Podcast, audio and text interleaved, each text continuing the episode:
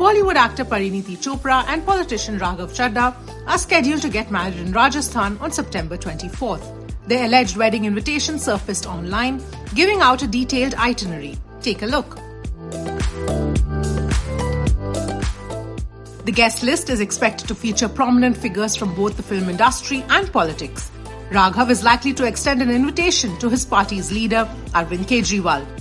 Parineeti's cousin Priyanka Chopra may also attend the event with her husband, Nick Jonas, with their daughter. Overall, the guest list is projected to include around 200 friends and family members, along with approximately 500 VVIP guests.